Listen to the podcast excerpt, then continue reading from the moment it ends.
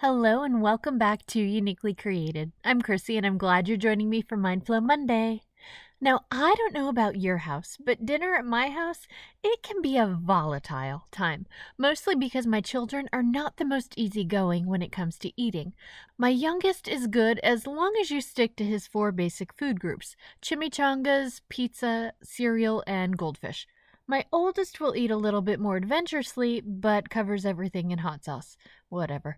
And some nights a battle is staged as the options are presented of take it or leave it, and they choose to leave it.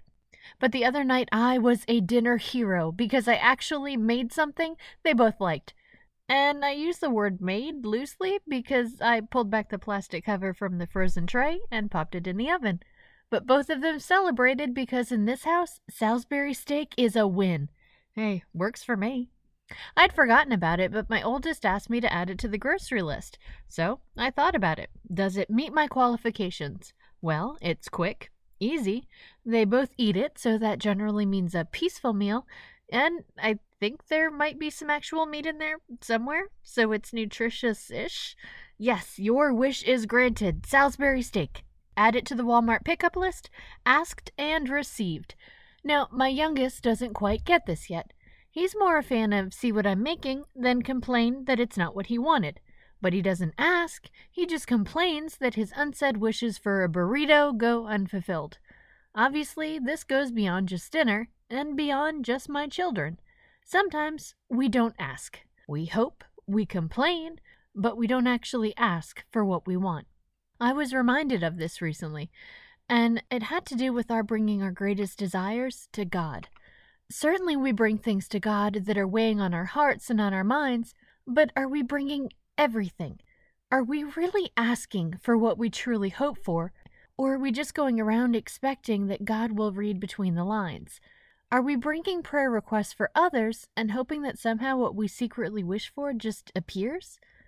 I'll be honest, I'm not always the best at asking for what's on my heart. For some things, yes, but for my greatest hopes, not always. Now, I talk to God all the time, and I do talk to Him about things that I wish were different. But do I actually say, God, I need your help to fix this? Do I tell Him my greatest wishes? Not always. Sometimes I might just hint around. I'm great at praying for others, for their healing, for their salvation, for their protection. But often I put myself down at the bottom of my prayer list. Why? Now, here's the thing God is God. He knows our hearts, He knows our desires, our wishes, our deepest yearnings.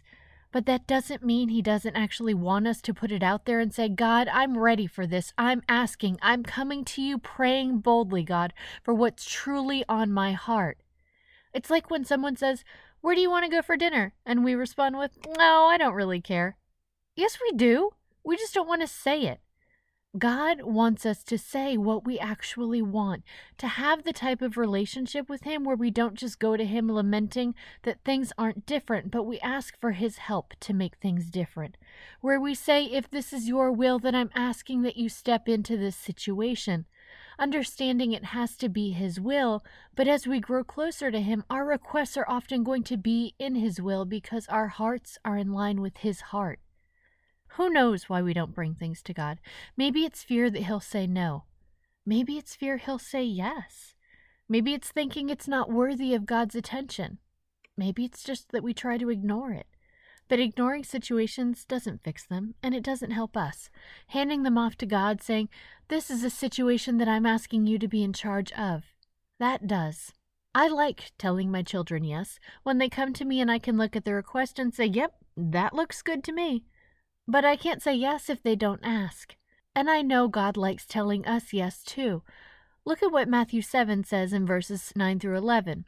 Which of you, if your son asks for bread, will give him a stone? Or if he asks for a fish, will give him a snake? If you then, though you are evil, know how to give good gifts to your children, how much more will your Father in heaven give good gifts to those who ask him? But look at that key word, ask. God already knows what's on our hearts. I think sometimes He's there saying, I was wondering how long it would take you to bring this to me. God's there, He's listening. So don't wait, talk to Him about anything, everything. If we can't bring our greatest and deepest hopes to God, then are they really hopes or are they just idle wishes? What's the worst that can happen? He says no? And then we know God, who knows what's best, is protecting us? Or he says not yet, and we know that time is coming? Or maybe, just maybe, the answer is yes. Thanks for joining me today. Remember, you can always find more uniquely created on Facebook or Instagram. And if you know someone who you think would like this podcast, pass it on. Have a great week, and I'll talk to you soon.